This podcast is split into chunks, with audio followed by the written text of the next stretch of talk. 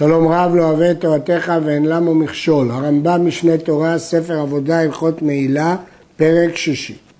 יש דברים שהאדם נהנה בהן ולא ייפגמו, כמו, כגון, המשתמש בכלי זהב טהור. הרמב"ם בפירוש המשנה במסרת מעילה, אומר ידוע כי הזהב הטהור לא יחסר ממנו שיעור המורגש אפילו בכמה מאות שנים. ויש דברים שיפגמו, כגון בגדים, אוכלי כסף, ונחושת וברזל וכיוצא בהם. והנהנה בשווה פרוטה מן ההקדש שאינו מחובר בקרקע, אם נהנה בדבר שאין בו פגם, כגון שנשתמש בכלי זהב של ההקדש מעל, נהנה בדבר שהתפגם, כגון שלבש בגדי הקדש, או בקע בקורדום, לא מעל, עד שיפגום בהקדש ושווה פרוטה באותו דבר עצמו שנהנה בו, ויתכוון ליהנות ויפגום ויענה כאחד. אם כן, אנחנו לומדים עכשיו על הדרישה של מעילה. כבר למדנו שאין מעילה במחובר לקרקע, אבל כשזה לא מחובר, אם זה חפצים שאין בהם פגמים, אז כיוון שהוא נהנה בשווה פרוטה, מעל. אבל אם זה חפצים שנפגמים, צריך שיהנה בשווה פרוטה ויפגום בשווה פרוטה בדבר אחד, ויתכוון לענות ולפגום. נהנה בחצי פרוטה ופגם בחצי פרוטה, או שנהנה בשווה פרוטה ופגם בשווה פרוטה בדבר אחר, ולא נהנה במה שפגם, ולא פגם במה שנהנה, הרי זה לא מעל, עד שיהנה בשווה פרוטה ויפגום באותה הניה בשווה פרוטה בדבר עצמו. כיצד? הרי שהתיר מטלית מבגד הקדש, ותפרה בבגדו, ולבשה, ונהנה בה בשווה פרוטה, והפסיד בבגד שהתירה ממנו בשווה פרוטה, ולא הפסיד במטלית כלום. הרי זה לא מעל, מפני שנהנה בדבר, ההנאה היא במטלית, ופגם בדבר אחר, הפגם הוא בבגד. וכבר ביארנו שהנהנה ומענה חברו מצטרף אפילו לזמן מרובה. אפשר לצרף הנאתו והנאת חברו, אבל אי אפשר לצרף הנאה שלו בדבר אחד ופגם שלו בדבר אחר. קודשי קדשים התמימים שתלש מצמרם כיוון שנהנה בפרוטה מעל אף על פי שלא פגם שהרי הם דומים לחוש של זהב שלא נפגם בקודשי קודשים תמימים, אם הוא תלש מהצמר, עצם הנאה זה מעילה. למה לא צריך פגם? שאין תלישת הצמר פוסלת אותה מלקרב. נכון שאם היית מוכר את זה, זה היה שווה פחות, אבל הרי זה בהמה שעומדת לקורבן, אז מה זה משנה אם יש לה צמר או אין לה צמר? כיוון שזה לא משנה, אז ההנאה היא המעילה בלי הפגימה. אבל אם נפל בהם מום, ואז הם לא ראויים לקורבן, הואיל ולמכירה עומדים, והגיזה פוגמת מהם, ברור שכשמוכרים בהמה עם צמר, מחירה גבוה מבהמה בלי צמר, יוצא שפגם. אם כן יש פגם. לא מעל עד שיהנה ויפגום בפרוטה. צריך שגם ייהנה וגם יפגום בפרוטה כמו שהסברנו. תלש מהם אחר שמתו, כיוון שנהנה מעל, שאין פגם למתה. ומעילה זו מדבריהם כמו שביארנו. בעצם אין פגם אחרי המיטה, אז לכן פה מספיק בהנאה בלבד, גם ההנאה הזאת כבר אה, עכשיו. המעילה בקודשים שמתו היא רק מדי רבנן, למה? כי בעצם הם הולכים למיטה, כמו שאמרנו לגבי חטאת, אז לא שייך בהם מעילה מדאורייתא, אלא רק מדי רבנן. נסכם ונאמר, כל דבר שיש משמעות לפגם, צריך שיהנה ויפגום בדבר אחד ושווה פרוטה. כל דבר שאין משמעות לפגם או שאין בו פגם, כיוון שנהנה מעל. הרעב"ד כותב, ומה שאמר אין לו טעם, שהקורבן התמים, אף על פי שהוא עומד לקורבן, אפשר שיפול בו מום ויפגם ויימכר, ואז יש משמעות לשיער. ועוד שהעור לכהנים הוא, והוא נפגם אצלם. הרי העור כן יש בו מה לעשות. ברור שהרמב"ם מבין שתמים מתייחסים אליו כקורבן, לא מתייחסים אליו כאילו אולי ייפול בו מום. כרגע הוא תמים, הוא ראוי לקורבן, אין משמעות לשיער. ומה שהוא הקשה על הכוהנים זה דין אחר לגמרי, כי כהנים משולחן גבוה כזכו. ולכן כל זמן שהקורבן תמים, אין בו דין של דמים. הרייבד הבין לא כך, שקורבן יש לו גם דין של קורבן, אבל הרי יש סיכוי שאם הוא יהיה בו מום הוא יימכר, ולכן יש לו גם דין של דמים. אבל הרמב"ם מבין שבתמים יש רק מושג של קורבן. המועל בקודשי בדק הבית, כיוון שמעל בשגגה, נתחלל הקודש, וזה שיענה אחריו פטור. יש פה חידוש שאחרי המעילה הקודש יתחלל, ולכן המועל אחריו פטור. מעל בזדון, הואיל ולא חייב בקורבן מעילה, לא נתחלל הקודש, אלא הרי הוא בהווייתו, ואם בא אחר ונהנה בו בשגגה, מעל. הרמב"ם תולה את הכל בקורבן מעילה. אם הראשון חייב קורבן מעילה, כלומר שהוא מעל בשוגג, כמו שכתוב נפש שיתומול מעל וחטא בשגגה, אז על ידי קורבן המעילה נתחלל הקודש והשני לא מעל.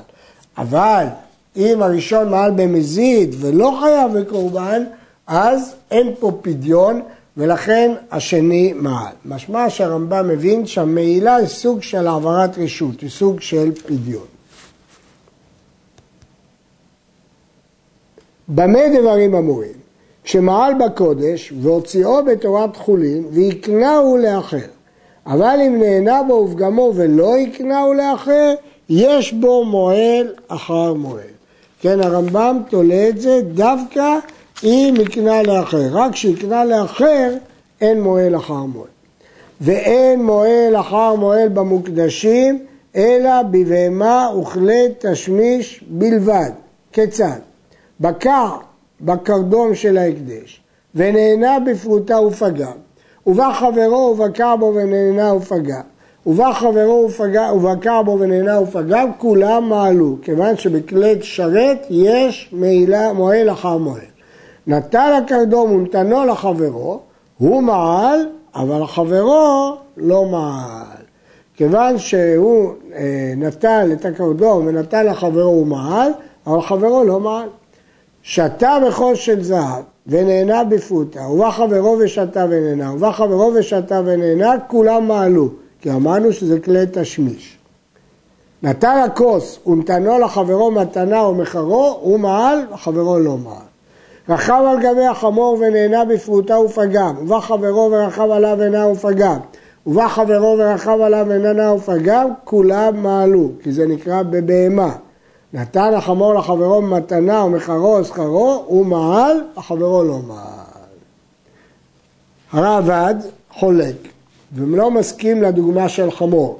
כי הרעב"ד אומר שמה שכתוב בבהמה הוא כלי שרת, הכוונה דווקא בהמה ראויה למזבח, ודווקא כלי שרת של המזבח. לכן זה לא שייך בקרדום ולא בחמור. אבל הרמב"ם מבין שבהמה ששייכת לבדק הבית כמו חמור לרכב עליו, או קרדום של בדק הבית לבקע בו, למרות שהם לא כלי שרת ולא בהמה ראויה למזבח, הדין הזה קיים של מועל אחר מועל. וכן המשאיל קרדום של ההקדש. הוא מעל לפי טובת הנאה שבו, הוא נהנה כי חברו יכיר לו טובה, למרות שהוא לא קיבל שכר, אבל חברו יכיר לו טובה. וחברו מותר לבקע בו לכתחילה כי אין מועל אחר מועל, הוא יצא לחולין והוא הדין לבהמה. בהמת קודשי מזבח אינה כן, אלא יש בה מועל אחר מועל על כל פנים. כיצד?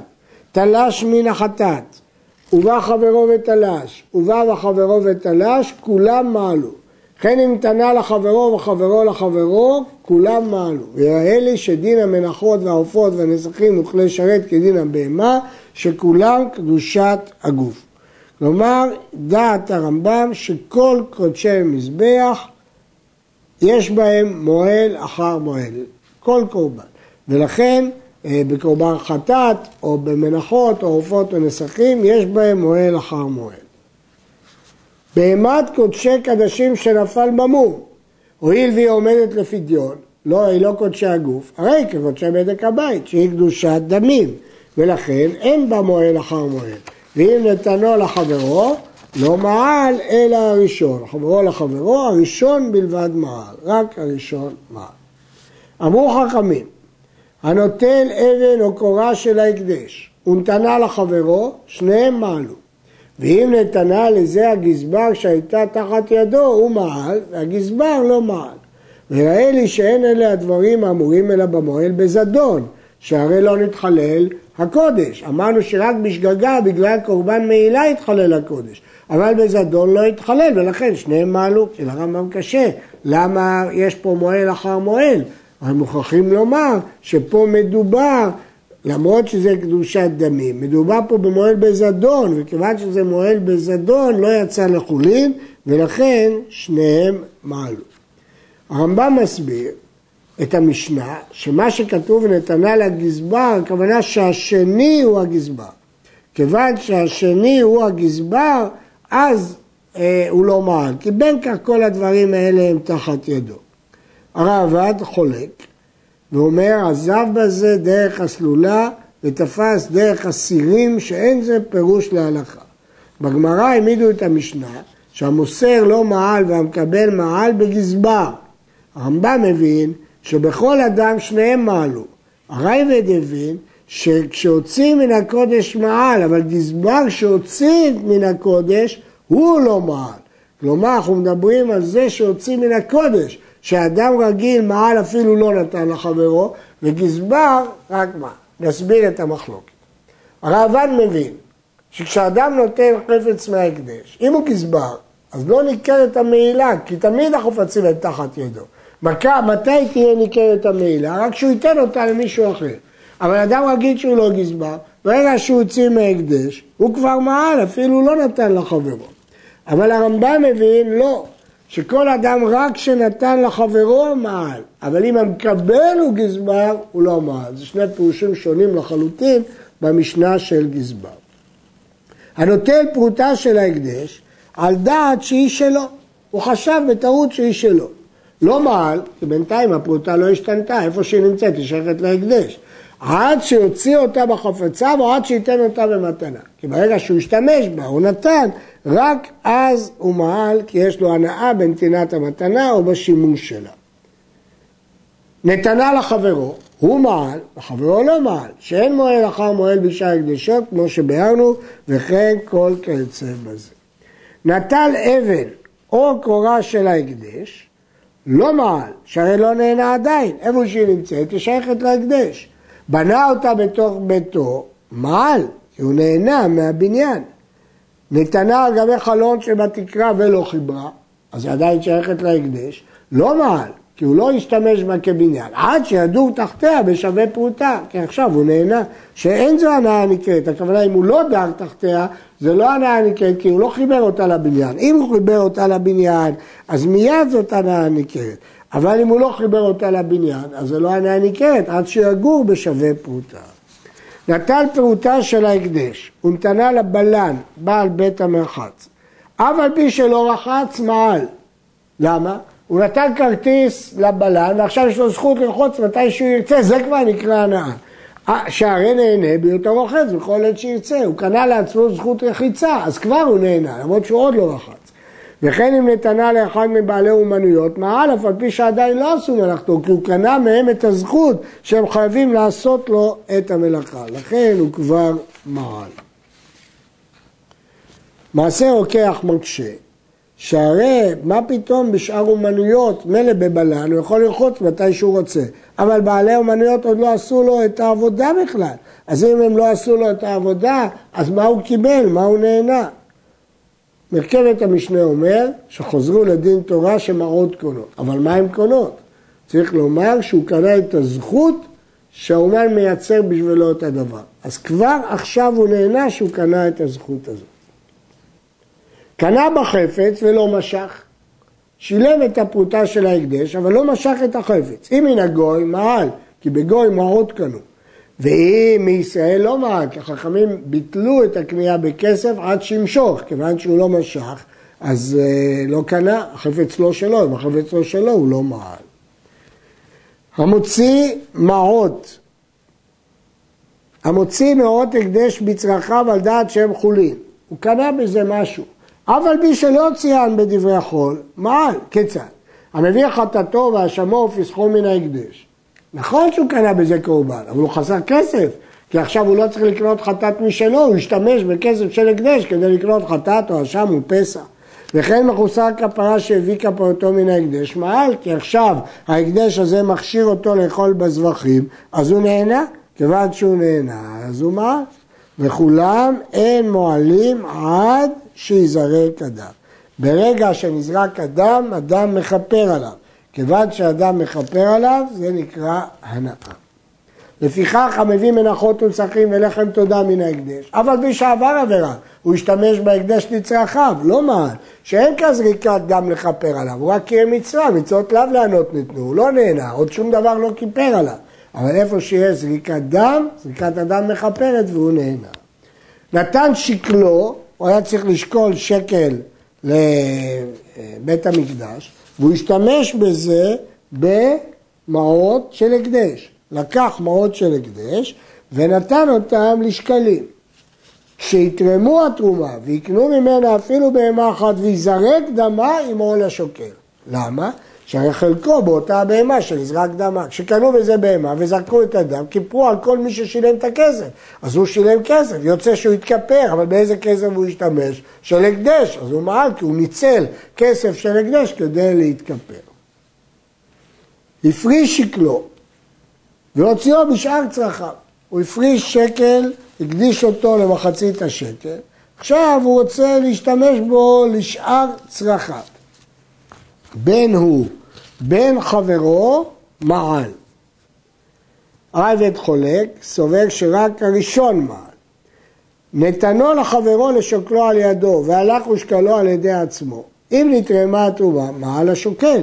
שהתורם תורם על העתיד להיגבות כמו שבענו בשקלים, כאילו הגיע השקל זה ללשכה, ולפיכך מעל. אם נתרמה התרומה הוא מעל, למה?